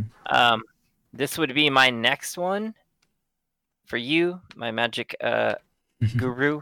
Yes. Um, it's Obeka Brute Chronologist. So when can I tap Oh, Becca, is it only on my turn? And then if it says the player whose turn it is may end the turn. Okay, if so forcing you. Okay, Exactly. You're not forcing anyone. You can tap this at any time. There isn't any clause about do this at sorcery speed or do this only on your turn. So you could tap this to end, to attempt to end your opponent's turn because it says that player whose turn may end the turn. So this is definitely a politicking card for multiplayer. Like, okay, uh, you're getting attacked with with lethal damage. I could end the turn for you right now if you do something for me. So that's what this is about. Gotcha. Okay. I was like so confused as to like why would you possibly want to let your opponent choose? You know what I mean? Yeah. So th- that that confused me a bit. Now I okay. So I guess I've never like you know been into that realm of magic, which is literally the gathering part of the whole thing. um, so I get, I mean, I've definitely gathered, but not in like a multiplayer setting. Mm-hmm. So I just, I guess I've never run into something where it's like, and then, if that's the case, like you're openly talking about what you want to politic with against the other opponents that'll still be on the battlefield, like I'm sure that makes them feel some type of way and want to play you differently after that, right? Sure. Or you could also like whisper into their ear that there's like, you know, when you're in real life you can you can play how you want and how the rest of the the the table wants to play. But definitely if you're saying it out loud, I have uh I have been playing um some of the people that I played in in real life, we played Commander digitally through through this website called Untap, and all the cards mm-hmm. are digital, and it's really interesting because it's. um But that's not that's not frowned upon, like whispering into somebody's ear, or is that just part of the game? Well, I was somewhat joking about the whispering part. I've never done that because when I do the politicking with when I've done the politicking with people, everyone is talking aloud and everyone does hear okay. each other. And then yes, sometimes people say some people do say like, "Hey, I don't like that deal. I'll make you a better deal." And uh, other people say gotcha, like, "Oh, okay. why are you, why are you teaming up with them? I've got I've got less life than them." So the the social commander multiplayer aspect of things there it it is definitely a different world in terms of you're not playing 1v1 where 1v1 it's like okay depending how we're going to play my main goal is is to defeat you right? But with a four player yeah i'm trying to defeat everyone sure but i'm also i know that i'm in four player i know that i'm not doing this as competitively as a 1v1 let's have a little fun and i'll make you a deal. And i know one of the things that i've liked and, and missed is playing in real life where i you know, if you say you love messing with people in Magic, imagine me messing with four, three people of my opponents. I've turned the game so many times by being like Lady Macbeth in someone's ear and uh, really convincing someone to do something in my favor, and then of course at the end I win because I, I politic like the right it. way. Yeah. I'm just, I'm, I guess I'm more intrigued at the fact that there has been a card built around that kind of thing. Yeah. Does that make sense? Yeah. Like I really, I, I and, and that's kind of, a, I guess, a kudos to Magic because it might not be like again meta or super playable all the time. But if you're hanging out with buds and you can kind of like pull that card off, and you know, mm-hmm. I, I, mm-hmm. really I really enjoy that kind of thing. So good for them. Mm-hmm. I love the art on this one. This was one of the ones I might have picked if I wasn't going straight down just the cat ticket. But I, I love the art on this one. You know, she's got really cool red hair and then like blue skin and shattering mm-hmm. time, I guess. That's what I think is getting shattered. And then the flavor yeah. text, I'm bored with now. So this is a really fun card. It's legendary. Make a fun, make a fun, uh, very politicky type of deck with this with this legendary. And here, here's my last one, and and it's not um, super crazy. I just I'm wondering if it says Jeska Thrice Reborn. It's a planeswalker enters the battlefield with a loyalty counter on it for each time you've cast commander from the command zone this game. So you have to just remember how many times you've cast your commander? Is that something that's like easily tracked? I'm just curious. I've like I said, I haven't played commander like basically ever. So, so, so what happens is okay, you've got your commander in the command zone, and then you you summon it the first time, and however the opponents might remove it if they exile it or destroy it or whatever, you put it back in the command zone, and then you add the commander tax. You must now pay. That's two right. Okay, more. the tax. Uh, yeah. Okay, so the tax will then, it's a little bit of math like, okay, now I've got to pay six commander. Okay, six divided by two is three. I've cast it three times. So there is that extra mental math to do, but there is that way that you, that you're tracking number of times cast. Uh, I guess I didn't even need to ask someone because it makes a lot of sense now. but hey, sometimes you gotta learn. And this is an example of one of these um, one of these kind of rare cards in terms of it is a planeswalker with the uh, with the rule at the bottom. Jeska can be your commander. So planeswalkers in regular commander cannot be uh, the commander. You know, the leader of the deck. Yeah. Uh, in Brawl, they can, but in Commander, they need an extra rule. They need a planeswalker to say this planeswalker can be your commander. So it's one of the few rare. I think in total there might only before this set came out there there might have been like less than 10 in all of Magic that were planeswalkers that could be commanders. Hey, that's why I brought it up. Let's forget about the fact that I asked about a rule that made no sense. Just kidding. No, that's that's actually really cool. It's crazy that you kind of have to sit on the card until you kept, you know what I mean? Yeah. Cast your commander out. So otherwise, you know, comes out and dies immediately. so let me let me look. You also cannot add loyalty counters to it, so that's kind of interesting as well. Oh yeah, it's got a zero and a minus X, so it enters with the loyalty for each time. It it does it does count. well. I, I guess the math of it, it it is counting. Well, it's going to come in as a one loyalty the first time, and it I guess it expects to be cast multiple times because if it has the stipulation to keep track, I, I, guess you're supposed to play her. She's only three mana, so I guess you're supposed to play her right away as a one and then minus minus one deals X damage to each of up to three targets. So right away, okay, you pay three, you summon her for or you cast her for one, one loyalty, then you minus X one right away. You deal one damage to all your opponents, and then you can summon her again, and she comes back as a two. I guess. Got got okay. See that that's where I needed the clarification, and now I don't feel so bad about asking about this card because that does make sense. Like, okay, so you just she's kind of a. I mean, it makes sense. Red, you just kind of want to burn her and keep using her as much as you can afford it, and then mm-hmm. eventually she'll get to a point where you can either start murdering big boys or it's got partner as well, so you can even pair yeah. it with the cat you were talking about yeah. earlier. And now it has, you know, or I don't know why mm-hmm. you would want to give it menace and death touch, but you know what I'm saying. Yeah. Like the, yeah, something like that. Yeah, well, you know, uh, it is it is weird and complicated, and I and I read a lot of these cards, not all of them, but the ones that were that were standing out when people were pre- previewing them, and on some other podcasts, may, maybe uh, maybe the MTG Goldfish podcast, I think they were talking about it. So I think I gleaned a little bit what I'm telling you from what they were saying. But uh, it is it is a complex game. But just like you said, it's kind of literal. You know, reading the card explains the card, but there's so many stipulations that could happen and use corner cases and such that it does kind of help to bounce it off of people so that everyone tries to understand how it works. Could you use the zero and Embercleave and then give double triple damage? Let's see, zero. Choose target creature until your next turn. If that creature would deal combat damage to one of your opponents. It deals triple.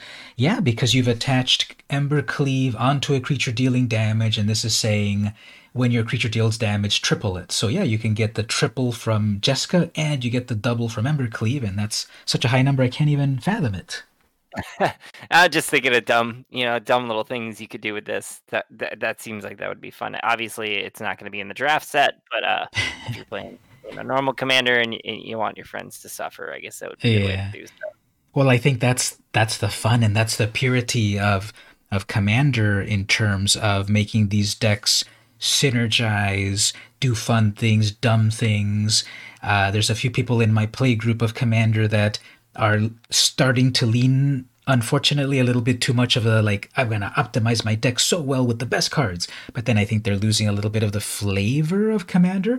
Where here the last time we played i was just playing with a jank-ish vampire commander deck and everything in there was vampires and everything was leading towards vampires. So here if you're trying to do like massive red damage that'd be fun right Jeska does triple damage makes your creature triple damage Ember Cleave makes creatures double damage and then if you have Fiery Emancipation, do you know that card there?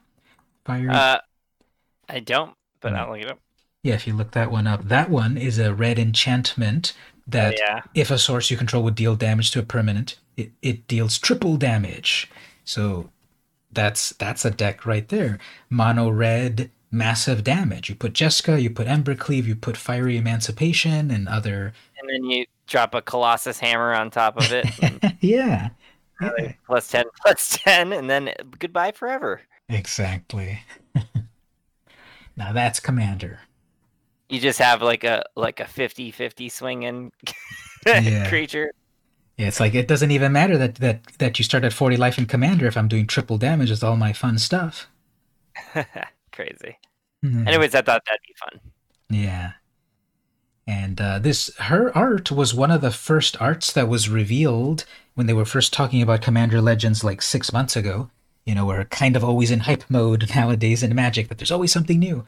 And they right. um, they put this uh, they put this art as one of the very first ones. They didn't say the name, they didn't say any ability, they didn't say anything, just this art, and she looks pretty epic.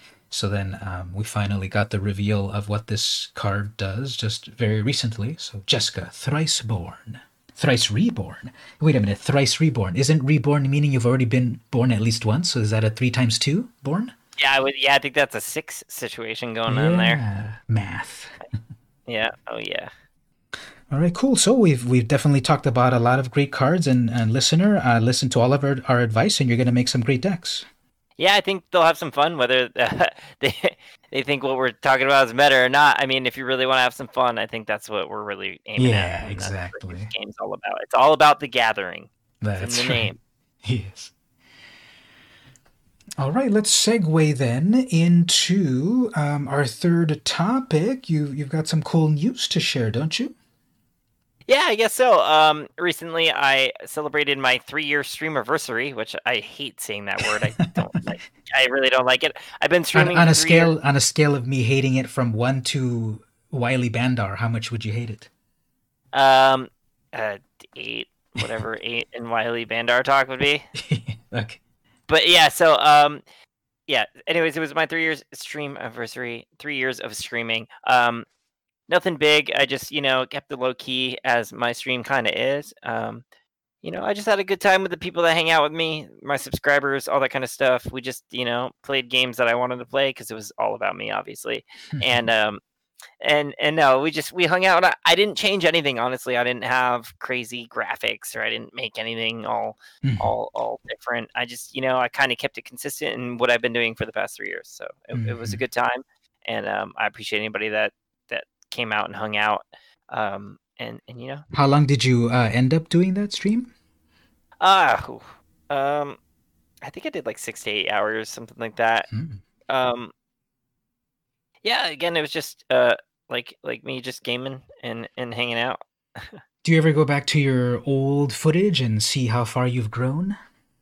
Uh, absolutely. Um, I mean, I just look at like what was important to me in the beginning, mm-hmm. and and what I show now, and like you know, I had all the alerts and so many things that said this subscriber and this bits and all that kind of stuff, and I still have those, and they're a little more low key, but I just realized like where my intentions lie with streaming a little more.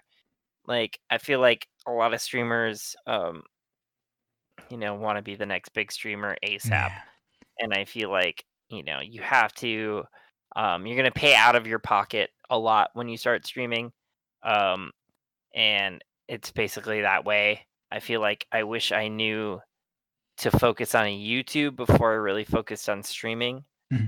and just have like decently edited videos about whatever topic you want to talk about and kind of get that going because that helps not only drive people over to your twitch stream but uh, it kind of gives you good basic content, especially with the volatile nature that is Twitch right now. Because yeah, you know, you just asked me if I look back at my old videos, like most of them would are deleted or have to be deleted because yeah, the DMCA tech downs. Exactly. So um, I think even more now, having like a solid YouTube foundation will really help you. Whether you live stream there or not is not what I'm talking about. I'm just mean like having edited videos that you know um, have everything that you would want try to try to gain your followers there. And then um, you know, when you stream, at first I thought I'm gonna focus on this one game and be the best at this game or this or that. Um, not only that is that very taxing mentally, mm-hmm. um, it's just it, it it's not sustainable. And a lot of the bigger streamers that I watch now play a ton of different games and they do variety. And then not only is it good, like you may lose initial viewers at first, but in the long run you'll really like figure out who's your, who's your community who likes your message whether you're playing this game or not and then kind of like really hone into that because um it just it's too easy to be like I'm a Fortnite streamer, and I know yeah. that game gets memed on a lot. But like honestly, like or Call of Duty or whatever game it is, um, I tried to do with Destiny, and it's just I came from a game called SOS that had a giant community of streamers behind it because the game kind of incentivized being a streamer playing it. Mm. Um, so I quickly saw when that game basically died, like a drop off in my views, right? Mm. Um, and you feel this way or that way about that. Um, but long story short, like I really figured out like what I wanted to do with my stream, which is just be myself, hang out with friends. Some days I'm really quiet and chill. Some days I'm very boisterous and and, and happy. Would you say then like it takes time for a person to figure out their voice about what kind of personality they want to be on their stream?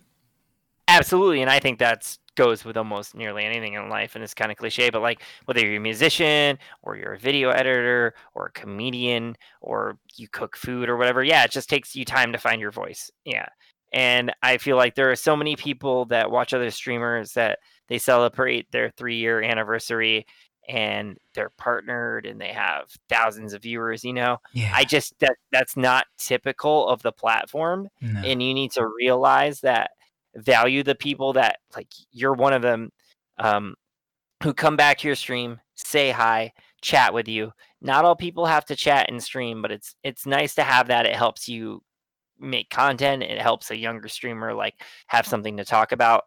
So um, all that kind of stuff would be like I, you know, I by no means have a million people watching me, but I feel like the people that watch me watch me for an explicit reason mm-hmm. and they want to be there and they want to hang out with me. And you got to really think time is one of the only things you can't get back or pay for more of other than being mm-hmm. healthier essentially. Yeah. So if people are spending their time on your stream, you got to value that. If they're they're hanging out with you and giving your you their eyes, like you cannot let that go cuz that's if you if as soon as you ignore that they're never going to come back if that makes sense yeah be- definitely because there's just so many ways people's attention can go to they can be yeah maybe watching another streamer but what about watching the latest netflix show what about playing themselves what about doing the dishes what about going jogging there's so many things that could take people's time and they've if they've chosen to be there at your time, and especially if you've got a schedule, they've chosen to come back to you over and over on your schedule. That's a valuable thing. That's a thing to remember and to nurture.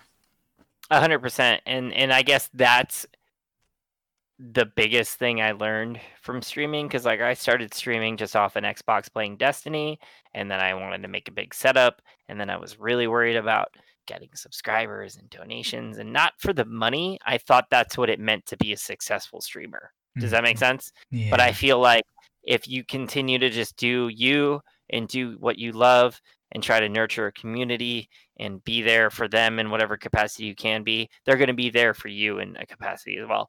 And like I've used to go from streaming almost eight hours a day, five, six days a week, to being able to stream three to six, maybe even less, but have the same interaction and if not more subscribers and all that stuff.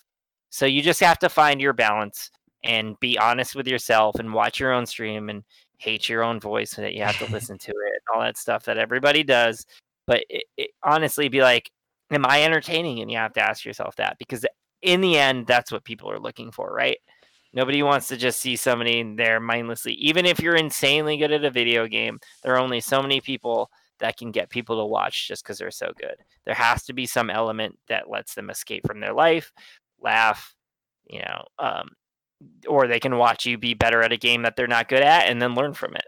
So um, I don't know. That that would be my advice to anybody that wants to stream. Again, I'm not super successful, but uh, I've continued to do it for three years. It is not taxing mentally on my mind anymore mm-hmm. as it mm-hmm. used to be, and it just becomes a hobby and fun.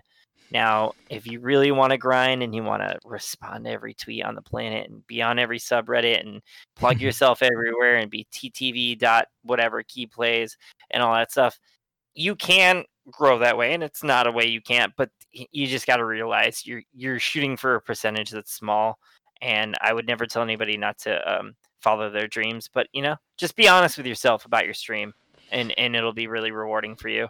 Yeah, it's. I think it's also to tack on everything that you said, which I totally agree on. It's about, uh, it's about quality over quantity and it's also about setting your goals and expectations. I think a lot of times when people start they have the nebulous goal of i'm going to be a big streamer i'm going to get x number of viewers i'm going to get x income from it. Well in the beginning it's a long it's a long road. So if you've got those expectations that maybe in the beginning well i want at least one person to come hang out with me every single time I do it. That's a great attainable goal, which then builds upon the next goal and the next goal. Instead of looking at the top of the mountain, there is that path that you need to take, that trail that you need to take up there to get up there. And maybe you don't get up to the top of Mount Everest, but you get to the top of, you know, whatever hill is over here. That's still a um, that's still a, a great attainable goal. Uh, one thousand percent. And my kind of like internal goal right now, or has been for a while now that I've kind of like realized all this, is to have, and this isn't attainable, but 100% viewer to chatter ratio. Mm-hmm. Now, I don't expect that. I know people lurk. I know people are at work. They're just, you know, they have you up in their screen, whatever it is, whatever it is. But let's talk maybe seven out of 10. I'd like to have as many viewers as I have chatters. To me, that really shows engagement, and that just shows, you know what I mean? Like mm-hmm. you're kind of getting what you want out of it. Um, again, I appreciate every lurker, and, and I know people do it because I lurk almost every stream all the time. Like I'll come into your stream, I'll chat a little bit, and then you know, kind of like trail off a little bit, but you're still up. You know what I mean? Yeah. And I'm viewing, and it, it's just again, that's a time a time thing. Like I'm talking about any any time somebody can spend on your stream uh, is is amazing. So I, I appreciate that kind of stuff. So that's basically my goal right now. And and you're 100 percent right. Like just you need to set the goals for yourself that are attainable. Not you know I'm going to be a partner in a, in in six months, and I'm gonna you know what I mean. And then I'm going to be a full time streamer, and I can pay all my bills after that. Like that's just yeah. the perfect storm for that kind of thing. It's just like in real life with sports. Uh, the most famous players in every single sport have had to uh, surpass so many other people that are trying to get to those very few slots of that level of, of the game. So just because we play a digital sport, just because we play, you know, we're doing not this exact same physical activity as them, it is it is very few. It is very there's very few slots at the top. Absolutely, and and and this is um, I read this somewhere, and I'm gonna get the numbers a little bit wrong, but I think it's like the top one or the top three percent of Twitch makes say over a million dollars. You know what I mean? A year, mm-hmm. but the top like thirteen percent of YouTube does, or something like that. So I guess like, and again, as I was, you know, kind of talking about earlier, it's like work on your YouTube, even if like you have to pay out of pocket for editing and stuff, because in the long run, that's a platform that's going to drive people to your Twitch stream because they're going to say, "Hey, this guy's videos are awesome. Now I want to see what he does it live, or this yeah. gal, or this person, or them, or they, or whatever." Yeah. But you know what I mean. Um, so that that's really, I guess, what I've been doing and, and why I've been pushing my YouTube so much recently. Because mm-hmm. I've even noticed it. You know, like when you're not live, people can watch you. Yeah. Well, let me let me talk to you about I don't know if you know about this. This is like extremely like brand new YouTube like tricks. Have you heard of their whole YouTube Shorts system? I have not actually. All right, so let's reveal some secret tech here for everyone. Um, YouTube is trying to compete with TikTok. You know, all of the social networks are trying to compete with each other. So Correct. when Snapchat invented their, you know, self-destructing um, content, well, then Facebook got a version of stories, and when uh, when what was it when uh, Meerkat was coming out with their live streaming platform, well, Periscope was bought by Twitter, and now they had a live streaming uh, platform. So I know this because I, I, one of my day jobs is I do social media for clients. So YouTube just about a month or two ago started to try their hand at um, at uh, TikTok style of videos, which is which I hate, but vertical video shorts. Mm-hmm. So um, let me send you a link right here because to compare so this is just a link to, to it's my youtube channel but look look at some of these views if you look at some of these views, okay, if you look at like let's say the third the, the third recent video, new comics this week, November 11th. This oh, is yeah, a this is a one this is a 1 minute long video. So their shorts are a maximum of 1 minute long. Okay. Emphasis on a vertical video.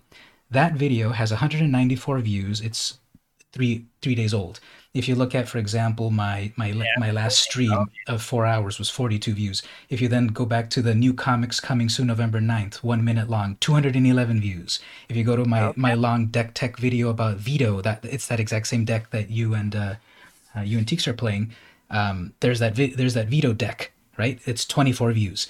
Then you look at the next one. This is my coming soon my my coming soon preview mtg arena brawl deck coming soon. That's got 559 views 46 seconds long. So perhaps for yourself and everyone listening, think about that. Think about how YouTube seems to be trying to get in and eating TikTok's lunch. And the way they're doing it is if you, as a creator, create one minute or less long videos that are vertical and hashtag them in the title, hashtag shorts, that's how you can okay. say, put me as part of your shorts uh, program, because it. it's kind of in beta ish that's how you can start to get some of these views. I already have like, if you look further, I, yeah, idea three thousand on this one, etc., etc. Yeah, awesome. I'm gonna take advantage of that, and I appreciate you for pointing that out because that's what I need to know.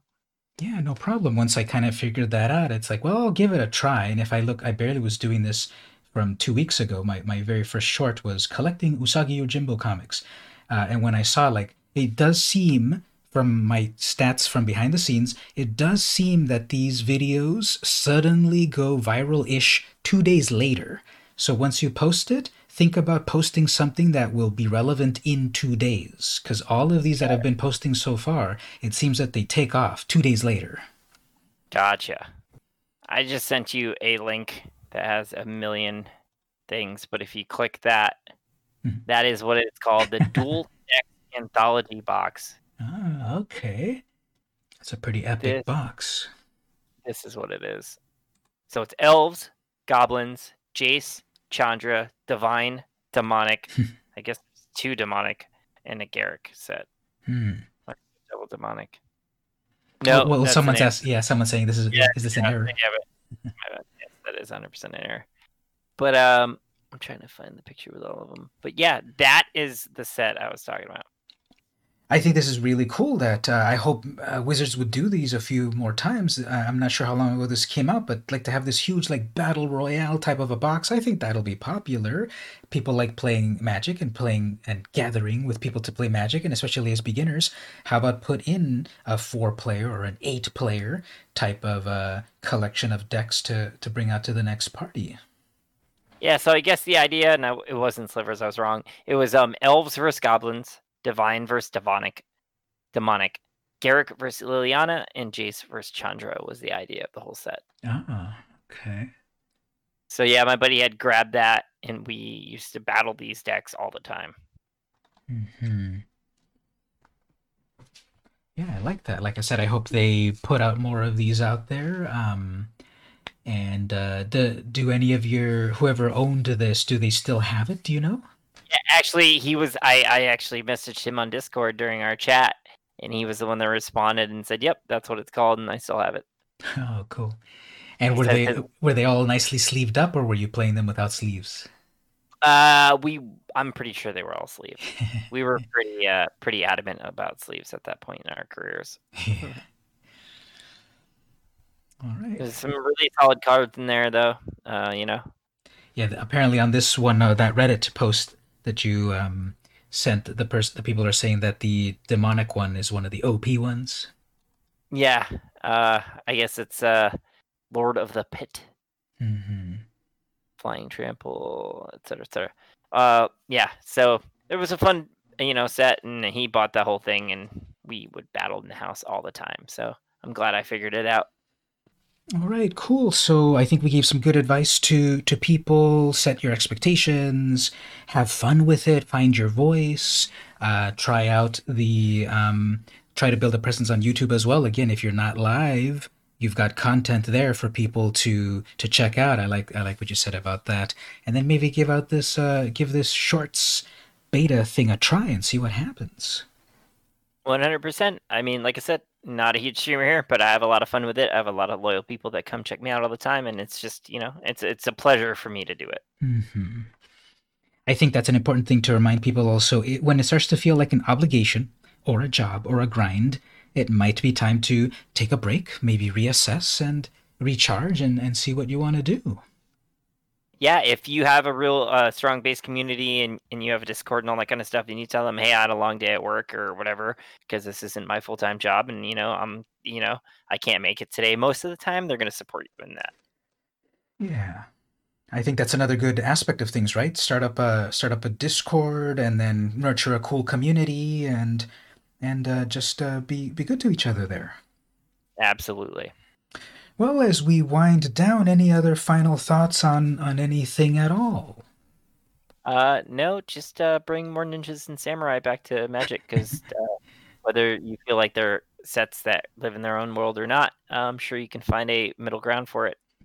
Yeah, maybe in the core set. The core set is the big mishmash set with a little bit of everything, so that'd be nice. Maybe put more of those Kamigawa cards into the next core set. Yeah, I just really love the art, and it's just kind of something that speaks to me. So that's why I like it so much. Mm-hmm. Okay, well, Keeb, thanks. Uh, tell people where they can find you online.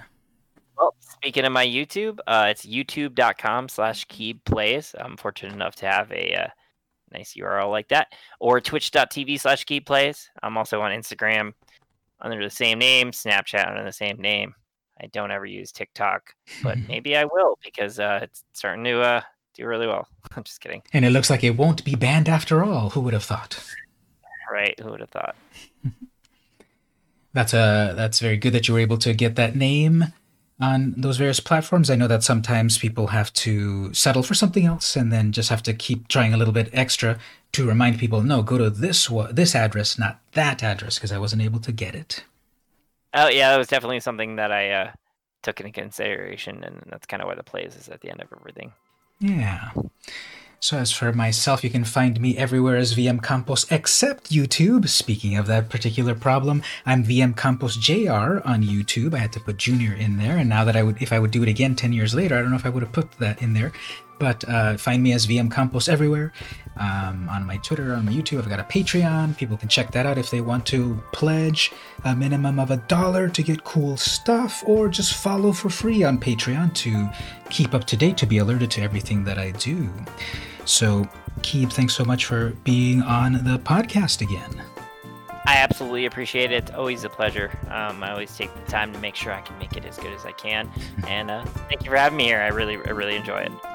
Thank you for being on the show, and thank you, listeners, for listening to the latest episode. This has been VM Campos, and I'll see you in the arena.